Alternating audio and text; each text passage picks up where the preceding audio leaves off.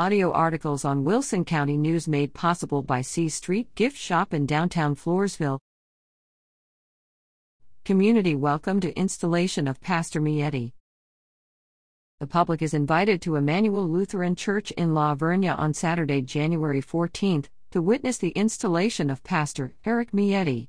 All ordained ministers, deacons, and interns are also invited to attend, vest, and process. The color of the day is red. The installation is planned for 4 p.m. in the church, located at 310 Seguin Road in La Vernia.